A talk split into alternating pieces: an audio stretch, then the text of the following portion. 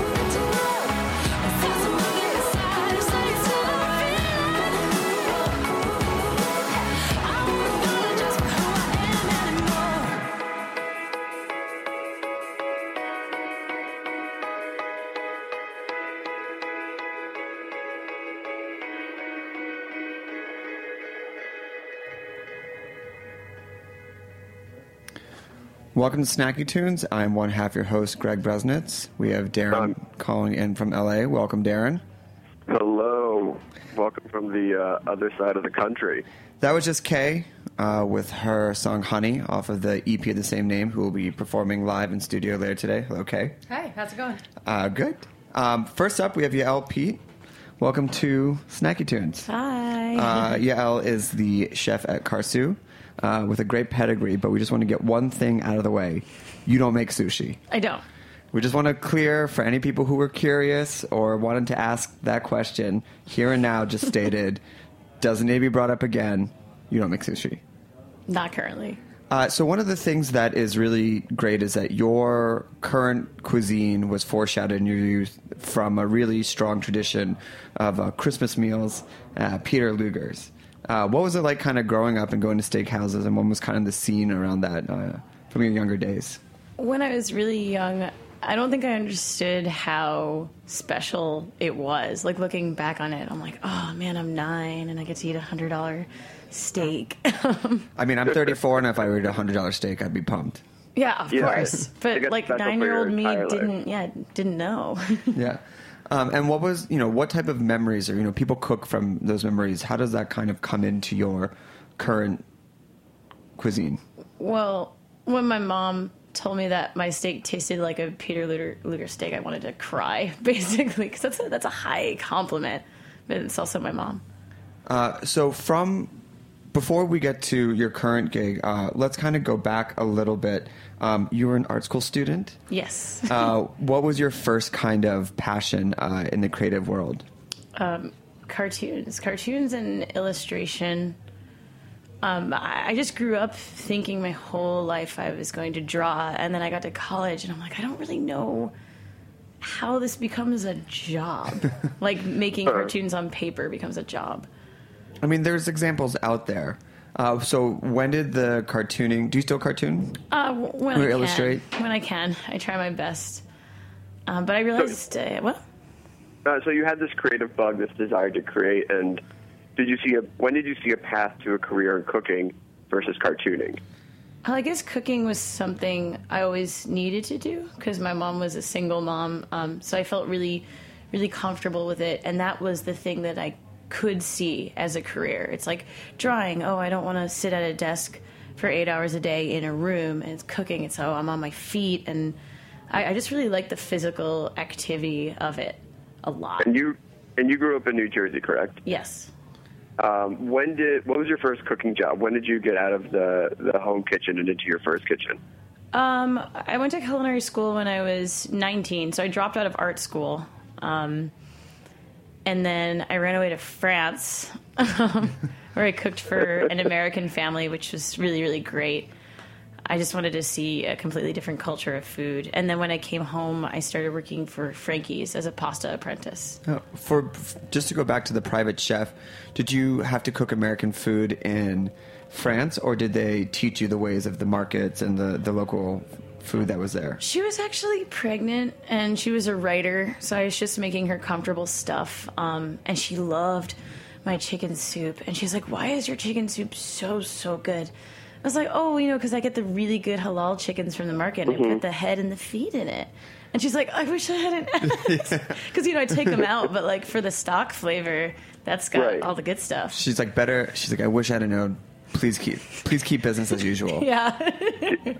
Can you describe what it felt like to be young and in Paris and going to the markets and and what was that like to to walk around like hollowed culinary ground? Um, it was it was better than even like dining out in France, and it was awesome because it was that time like right before everyone got smartphones. So I didn't like have a phone. I was just Right. out there. I, I mean, I didn't even have a cell phone because I had no friends in France.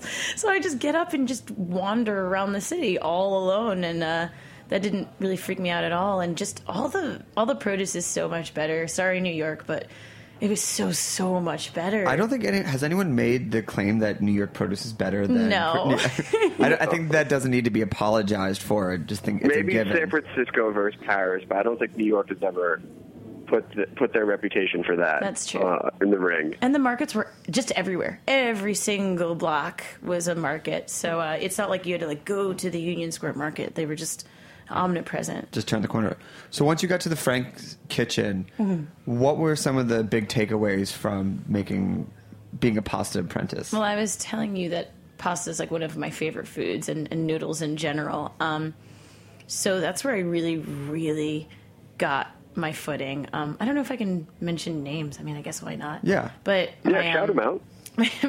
my friend Steven Gonzalez uh, taught me so much, and he was so stern and got me into like a really robotic pasta method. But now he makes um, sfoglini pasta, which I think he's selling at Whole Foods. So What's like, what's Foglini pasta? it's like a dried pasta company. Um, but that's like that's a good place for a cook to end up to like start on the line making nine dollars an hour and then to have like your own product and company that you believe in. Like that's pretty much as good as it, it amazing. gets. and then f- and then from there, or you know, when do you? What is the acknowledgement of uh, being able to graduate from the apprentice program? Well, um, it was really just that I wanted to work on the hot line, which means you're making food to order at dinner. Whereas I was working in the morning prepping, so I wanted to get into that next level, and that's what I'm why I moved on from there. what was your uh, like personal best of amount of pasta made in a morning? Oh god, just like disgusting amounts. And I was making a lot of different things. I was doing ravioli and gnocchi and tagliatelle, so it's a lot of different methods. I mean, but I would have, I don't know, you know, hundred pounds of pasta in a day, like my body weight in pasta. And how That's much of that would like kind of sneak into your bag, and you would take? Well, Frankie's, um, Frankie's doesn't freeze or dry their pasta, so none. It's like it goes bad right away, which I think is kind of a shame. So I actually like hand dry my pasta now, so it has a better shelf life. and then from there, you went to Montmartre. So how long were you there for? Um, I wasn't there long because I got on board to be with this chef uh, Tien Ho. So when he left, um, I left, and that was weird because I was trying to get into Manhattan dining, and then just suddenly it's like, oh, we're gonna be closed for a week and rebrand. So I was very, Yeesh. I was scared, and uh, but then I ended up at Prune, which is perfect. Which is amazing So- and kind of the best place where you can learn. I feel like Prune, had they opened in you know 2013, would have just you know not that they're not a legend in their own right. It would have just been something else. But they somehow both graciously missed and were not part of whatever was going on the last few years. Oh yeah, they're just old. I mean, old, defined. Uh, and what? And so, what was it like to work in such a legendary place like Prune? I mean, it was so like famous and well known, and such like in many ways a, a world class dining, and yet a, a neighborhood restaurant at the same time. And did you find that uh, approach something that would influence your cooking later on? Um, Very much so. I mean, I think Prune is my biggest influence, but it's also small. And when a restaurant is that small, your team is small, so you know each other really well, and you really just have to work super, super hard. And as my husband, who's also in the industry, says, you'd like drink the Kool Aid.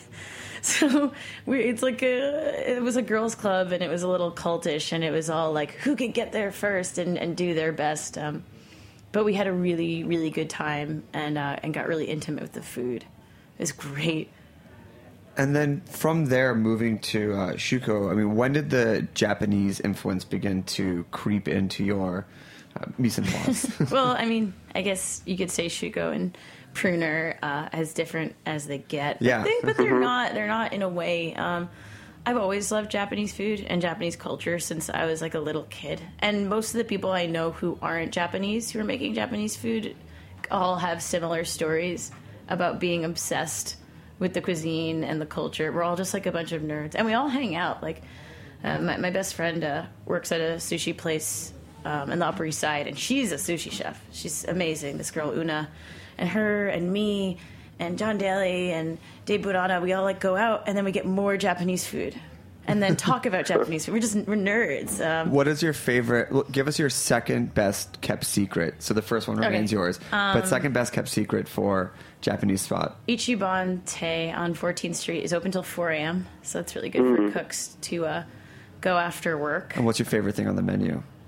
Oh my god. Um, Okay, top three. We won't make you choose yeah, one. yeah, because you have to get you have to get a couple of things. sure. Um, tako wasa, which is like raw octopus swimming in wasabi. It's really gooey and Oh, that weird. sounds amazing. Maybe Wow. maybe a more beginner thing. Their karage, uh, like fried chicken, is super super juicy. Forget beginners. We're like this is snacky tunes. We go for like the raw weird stuff. Uh, Yeah. Well, also over the summer they have like a really really good cold noodle bowl. Mm. So Ooh, Uh, that sounds delicious. So we're gonna take a quick musical break, uh, and then we're gonna come back and talk about restaurants and chiropractic uh, offices, uh, and uh, the menu of Karasu and kind of some knife sharpening skills. Cool. Uh, this is a track from one of our all-time favorite bands, Avoir Simone, from the first Snacky Tunes comp, and we'll be right back.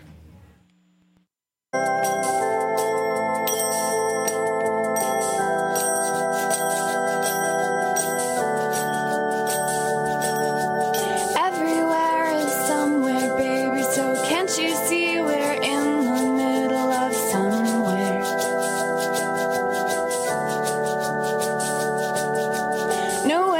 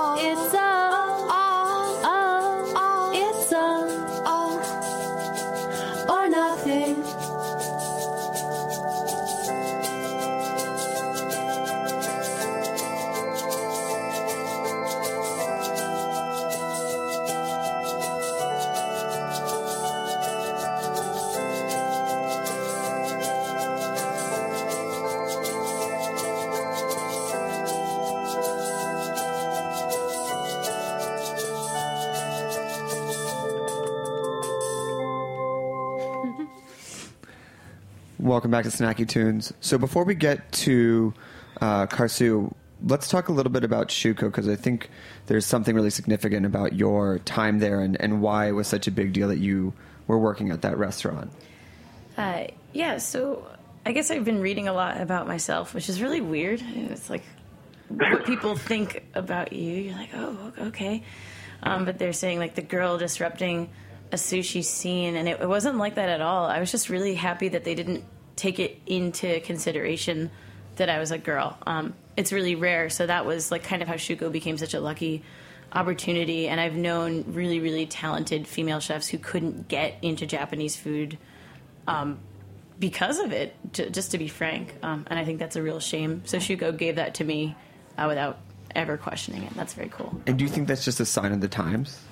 Uh, yeah, because Not to knock your it is. skills or anything. It is, um, and you know the chefs at Shuko. It's not a secret that they're not uh, Japanese. Their sensei was Japanese, but the two chefs Right. are Korean and Chinese, and that doesn't make them any less of chefs. So naturally, it's like the next person they take on won't even be a guy at all.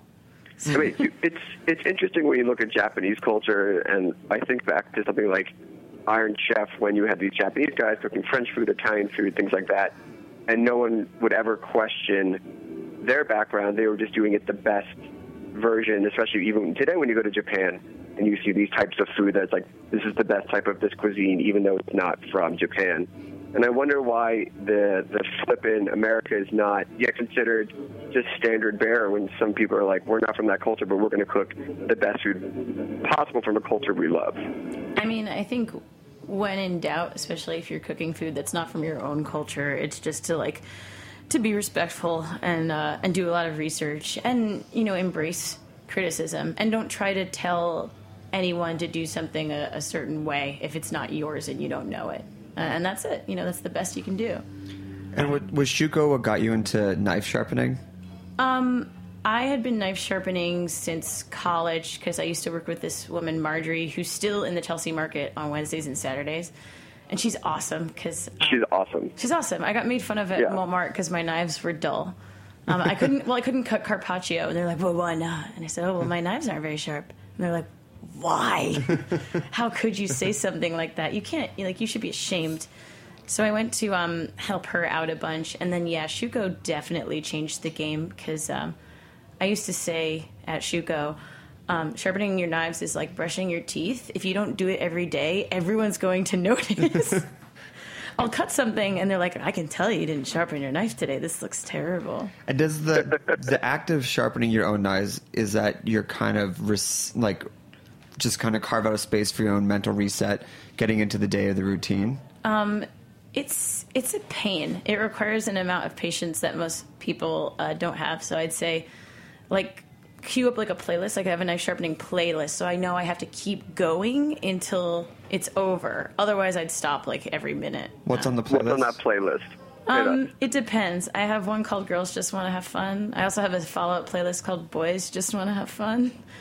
Um, it just anything like it has to be like a ten-minute playlist that you can rock out to, and then you know you're done. It's mostly about like making sure you do it for that amount of time.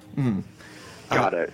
So your new spot, uh, what's really great about it is first off the location. So how was this place found, and, and how do you get actually get to it? Um, well, I knew the Walters guys for a long time, so they reached out to me, not knowing a lot about like the Japanese cooking community, um, and they were offered this space by their landlord uh, because it was a chiropractor's office. Yes, um, and it was accessed through the residence, through the apartment building. Which, if you've been to Karasu, you know you can't do that anymore to disturb the neighbors. Right. Um, so they got a really good deal on it, and the landlord liked them. Uh, so we're, we're not a speakeasy per se, but we ended up with this kind of like captain's quarters restaurant because they adopted it, and uh, they were going to make Walters bigger, but they saw it as a great opportunity to have like kind of a tucked away, sexy little bar. I feel like that's a New York fantasy. It's like Yeah. go behind this secret door and here's this hidden beautiful restaurant and it just if you were to take someone there and they didn't know about it, they would before anything even happened, they would just know they were in for something special. I personally think we should also bring back the chiropractor though. But that's just Oh for the, my that's just for the chef. After Not the- a long not the meal, office, getting like your just- shoulders rubbed yeah. for five to ten minutes. It's on the menu. It's like get your back cracked. Oh, is that Oh dessert or is that part so of the, just part of the meal? oh no, that's dessert. So the since we've already established you do not make sushi, Mm-hmm. um, your food really is interesting uh, because it is your own personal take on izakaya. And just looking at the menu, it, it's not something. It's yours. It's very much your own interpretation from essentially, like you said, Peter Luger steaks are not something you would think that you would find at a Japanese restaurant. Uh, where else have you pulled inspiration from, and how do you make the menu Japanese but equally pulled from your own experience? well, you guys were talking about Iron Chef and how they would cook French and Italian, and so deftly. Um, this is a huge kind of 20th century phenomenon because Japan was a closed off country for a long time. Um, and then there was this like rush and embrace of Western food, um, and it's called yoshoku. So washoku are the fundamentals of Japanese cooking, and yoshoku just literally means like Western cooking. So I look at that a lot. Like when we nerd out and go to the izakaya, they have mentaiko spaghetti. So I'm not really like rewriting the whole concept. It's just, oh, well, what if we made it with handmade pasta instead of box spaghetti, and you get this ridiculously creamy result. Um, also, No. also prune. as, as you as you've created this menu, and to go back what you said before about not having people tell you to do it one way when you're cooking, quote unquote, another culture's cuisine, have you sort of established with the dishes like the duck chicken wings and things like that, like it's it's going to be inspired, but we're not going to go traditional, and it's just going to be our own thing. I would say I try to lean traditional, but I don't really have the right to say authentic. So I've got categories that I want you to see in traditional Japanese cuisine, like a karage, your fried dish, a robata, your grilled dish, uh, sashimi, and sunomono, your vinegared vegetables. So I'm looking at pretty um, traditional cuisine. Uh, I just, like I said, I don't want to use the A word.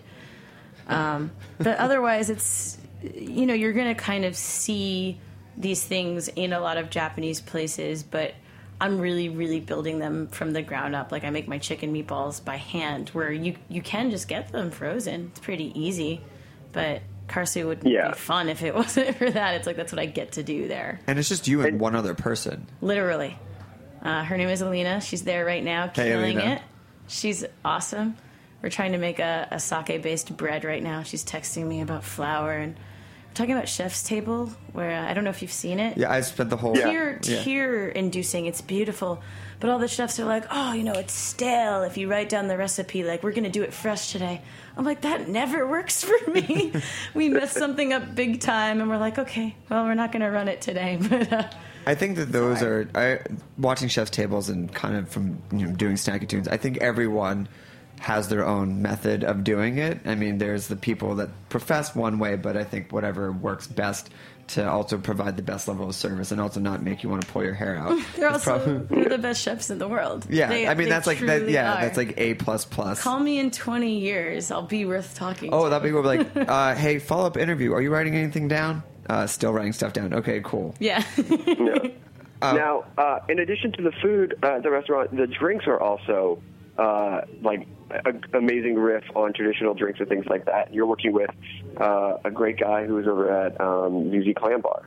Yeah, Thomas Waugh. You know, it's it's another place. Uh, I gravitate towards small spots, so we all are very, very intimate with each other, um, and we have meetings before service. Uh, I mean, I feel like obviously you kind of have to do that, and uh, you know, we taste what each other has made, and we're very honest and very embracing, and I love working with him.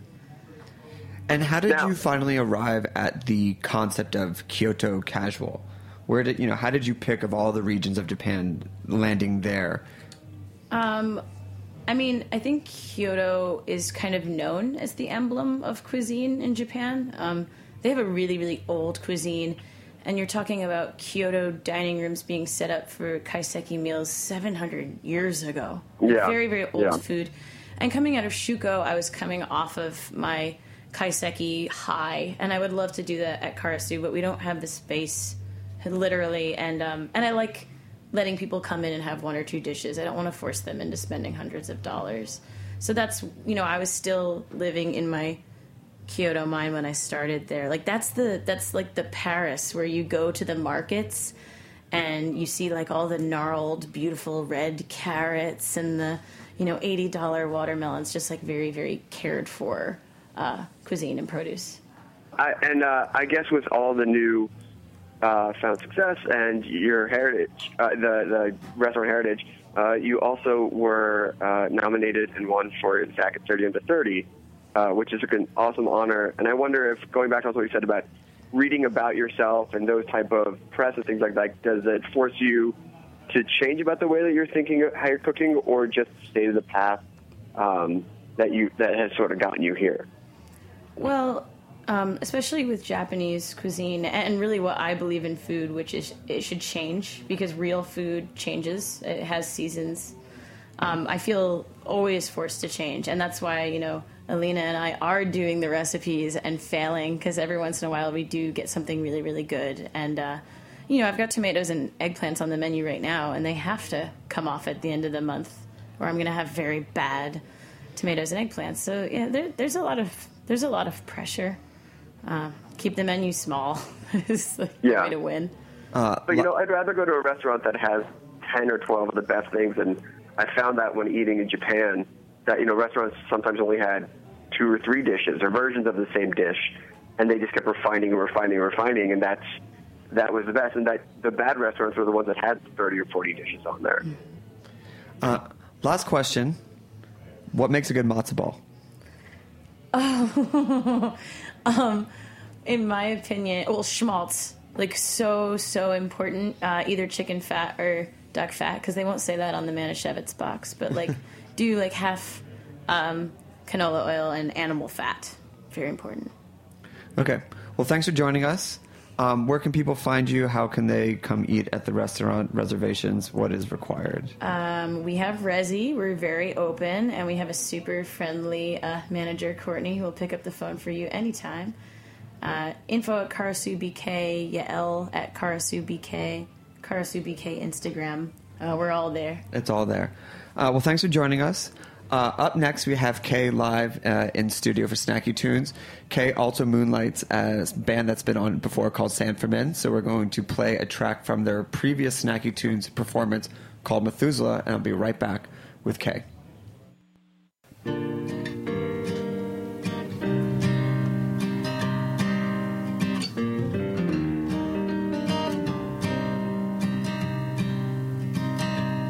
Pass a message to you when you're a lover.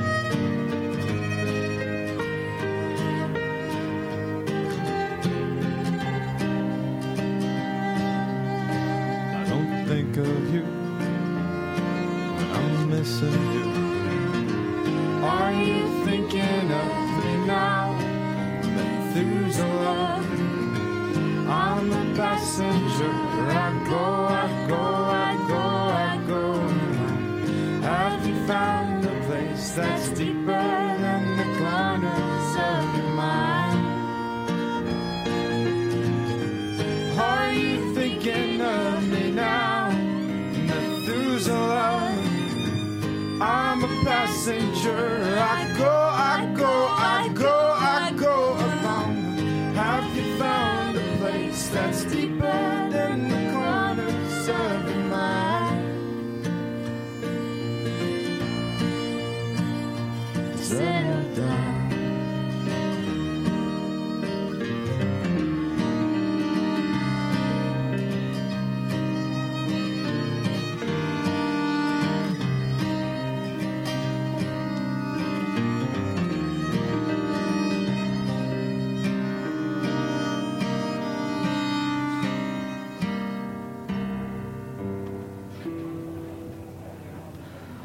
Welcome back to Snacky Tunes. We have Kaye in studio.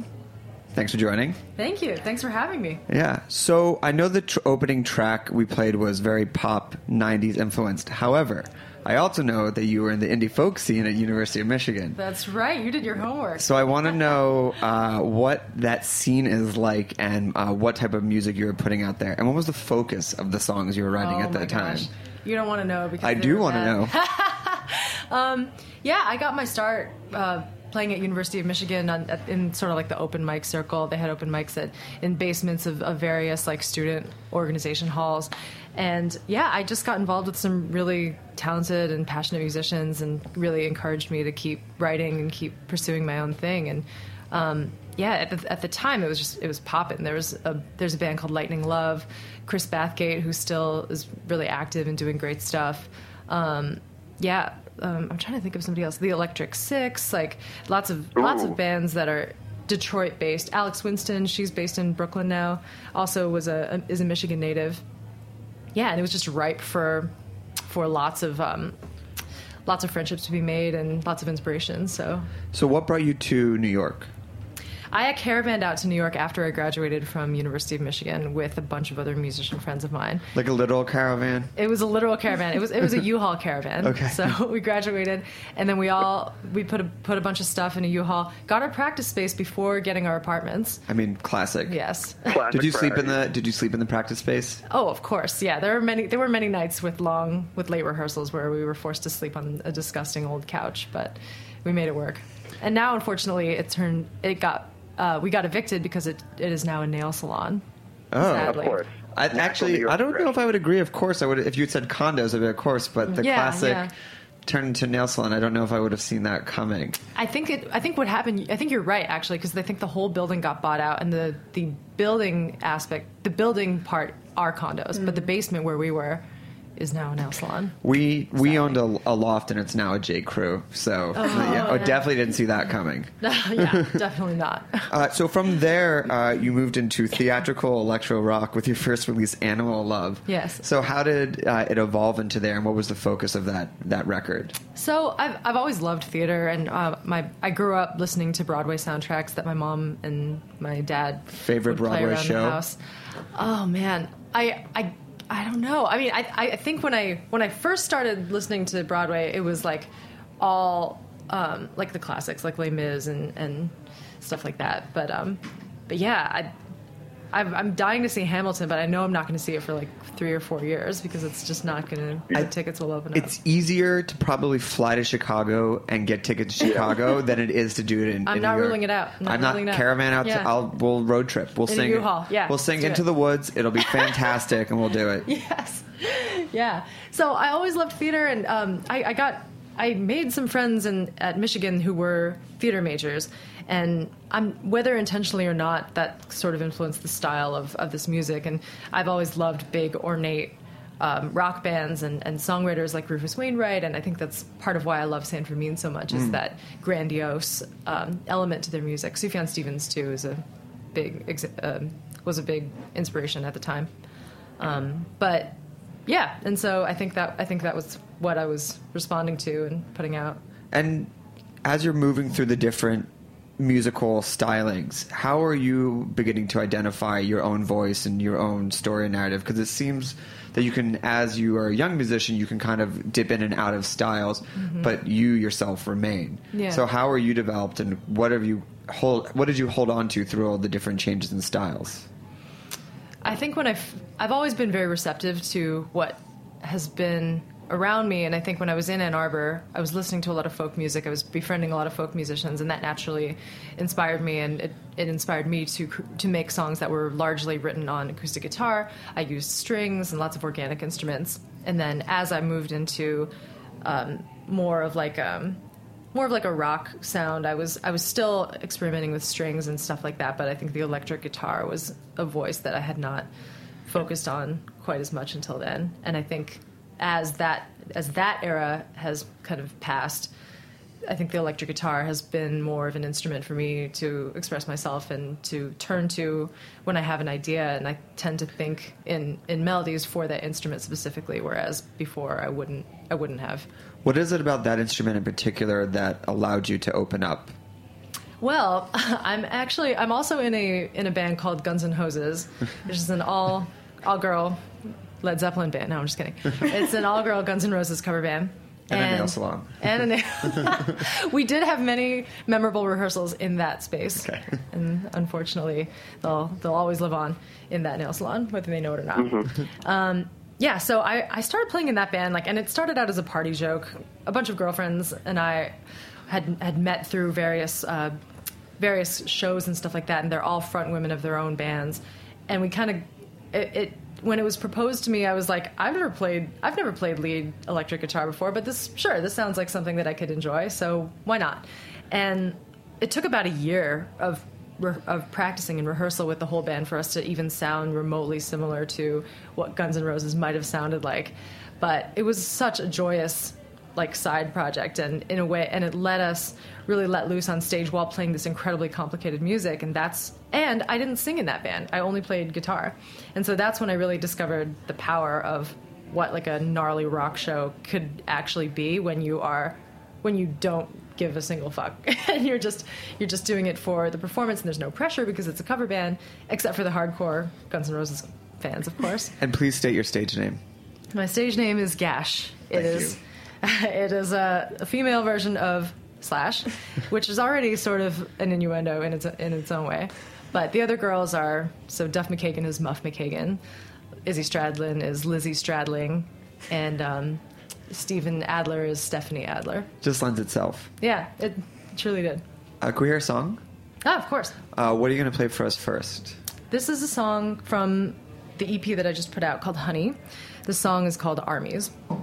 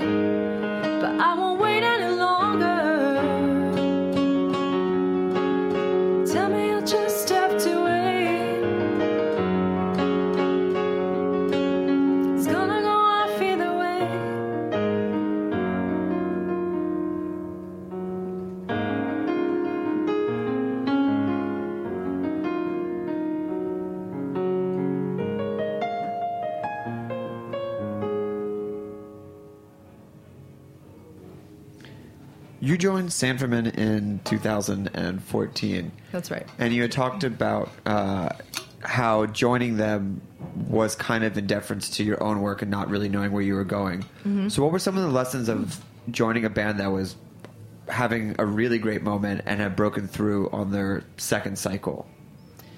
Well, I was terrified at first because there had been two, three amazing singers in my place before. There were the girls from Lucius who sang on the record, and then there was Rae Cassidy who, who had toured with them before Who was that. in the studio for Snacky Tunes Yes, a number of years ago. and it's so bizarre to hear that that iteration of the band before I joined. It feels like this like capsule of time that I was looking into before I joined the band and wondering what I was getting myself into. Um, uh, what was the question? What was? what are some of the lessons that Oh, you yes, yes.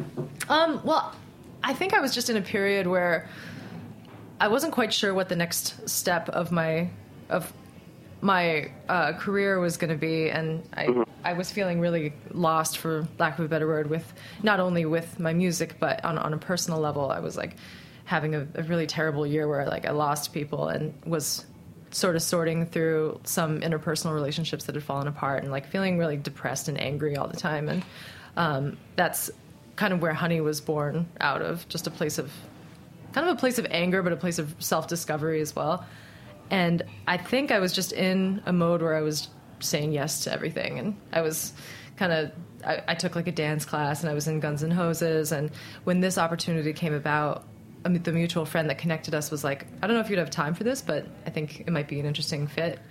And so I met with Ellis, sang some of the songs, and I really fell in love with the music. And I think that's something that opened me up to the possibility of joining a band where I wasn't creatively invested at the time. Like, I wasn't, I didn't write any of the songs. Ellis, even though he is the primary songwriter and arranger, does not sing. And so he brought he brought me on, and Alan is the is the male voice of of San Fermin, and the two of us kind of tell his story in a way. Um, and so I think I in sacri- in not sacrificing, but in sort of letting the pressure that I was putting on myself off, I was able to open up to serving this other project and serving somebody else's vision. Really helped me open myself up to why I fell in love with music in the first place, and really helped me hone performing on a different level and only focus on singing as opposed to the whole project. And coming out of the other side of that, now that this EP is released, when I was arranging and, and writing for all of that, it helped me see it in a completely new light. And were you able to find time on the road to write the EP, or where did you find the most amount of time? Uh, yeah, I actually love writing on the road because there's nothing to do in a van but for eight hours but sit and you can either read or listen to music. Um, one summer I watched the entire series of Game of Thrones. But besides that, Well done. thank you. um, but besides that, it's I, I really I, fi- I feel really inspired to write on the road because you're in a different city every day. You're being you're being forced to see the world from a new perspective, quite literally, and that brings about a lot of um, a lot of reflection, I think. And so it's easy to write stream of consciousness in a, in a notebook or on a phone or something, and then make beats in the van and. Um, bring stuff, bring ideas together when you have that time, and especially because there's no Wi-Fi, you can. It, it forces you to, to be creative without, you know, surfing the Facebook or something. Did you share with the other bandmates, or was it just something totally personal? Yeah, I would share. I would share with Ellis and Alan and anybody else who was interested in hearing it. And it's. I love hearing their feedback. And in San Fermin, everyone. It seems like almost everybody has their own side projects. So hmm. Alan is releasing his own I saw. stuff right now. And We'll have to get him back really on. Cool to see. Yeah, He's got such- yeah, he's got such a wonderful voice. he really does. Can we hear another song? Sure. What's the name of this one? Um, this one is called "You." It's the last track of the EP, and we actually just released a music video for this song. It's Uh, it's incredible. Oh, thank you. Where did you find the dancers? uh, they were just friends of friends. Yeah. Where did you find the bodysuit? Actually, uh, this seems like the right place to say it. I got all, everything that you're seeing in the video. I got at a Halloween store. There's nothing. I didn't spend. I didn't spend like any money on the outfits and the bodysuit that I'm wearing. I had had for a few years, and I was like, this seems like the right place to, to use it. But the cat suits that the dancers are wearing and the like sunglasses and stuff. It was. It's like all from the Halloween store on Fourth Avenue. Perfect. because when you're indie, you have to rig things. Uh, please take it away. Sure.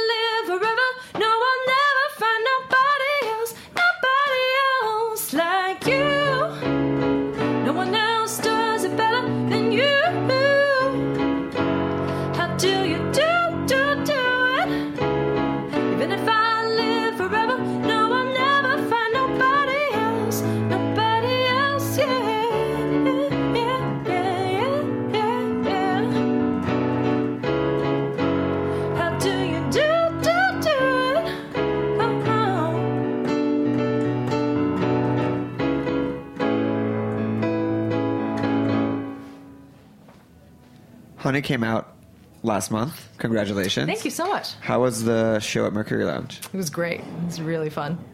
What's the last month brought since the release of the EP? Um, it's been great. Um, I've basically just been doing some promo and stuff to release the EP. Um, hoping to play as much as possible. More on that soon. Okay. One of the things that's really apparent is you have a strong producer. Oh, on yes, on there. I agree. Uh, Elliot Jacobson. Yeah, yeah. So, how does the conversation between you two exist? I know that you maybe sketch out a melody. Where does his influence and suggestions begin to help form the songs? I've so I've, I've loved working with Elliot throughout this process. It's been so easy and so fun. I think the what what really was great about it and kind of very appropriate to our time right now as, as independent musicians and sort of like the DIY era was that I created all the demos on my own laptop on tour, as we discussed, and then I would basically just send him stems, and he would take those stems, sort of rearrange them, replace some sounds, re- revamp the drum sounds, especially, and then he would send it back to me, and it would be sort of like a back and forth, um, almost like it was almost entirely digital. Like we didn't, we only spent one day in the studio, which was to record vocals and some guitars, which we wanted to have outside, like you know, not in the box, but to create that like live room sound. Um, but yeah, I've, I've, I really admired his work from before, and it's been so easy with him. And I think I'm excited because I think we've really stumbled upon like a really unique sonic blueprint that I'm interested in exploring more in the future. Were there any tracks in particular where he took things in a totally different direction than when you initially started crafting the, the music? Yeah, so there's a song on the EP called Porcelain, um, which started out as almost like a bad Strokes B side, and it had like very grungy, grungy chords and production that was not particularly inventive. And, and he took it and totally turned it around into something that I did not expect at all. And he added these trap drums, and the bass turned into this like pulsing electronic thing instead of a live bass, and um, created these drops. And he and I remember this one email that he sent me. He was like, "It's like a drop, but it's like a Beyonce drop. It's not like a like an EDM drop." and I think he's he's good at creating these little these moments of uh, that are that are quite special within the songs that I would not have thought of otherwise. And the 90s influence is pretty uh, apparent. What are some of your favorite acts from that time that continue to influence your music writing today? Oh my gosh. Um, it's actually it's funny that you say that because I've been playing guitar as a sideman for this band called Bright Light Bright Light, and he is like the king of of '90s music. Every time we get into a car, it's like '90s nonstop. And so we were just obsessing on a recent car ride over Aaliyah, Lauryn Hill, um, 3LW, Dream, Toni Braxton, like a lot of '90s R&B. Are you writing this down for your playlist? I can make it for you. Let's send it over. Uh, yeah, and I think Alanis Morissette was a huge one for me.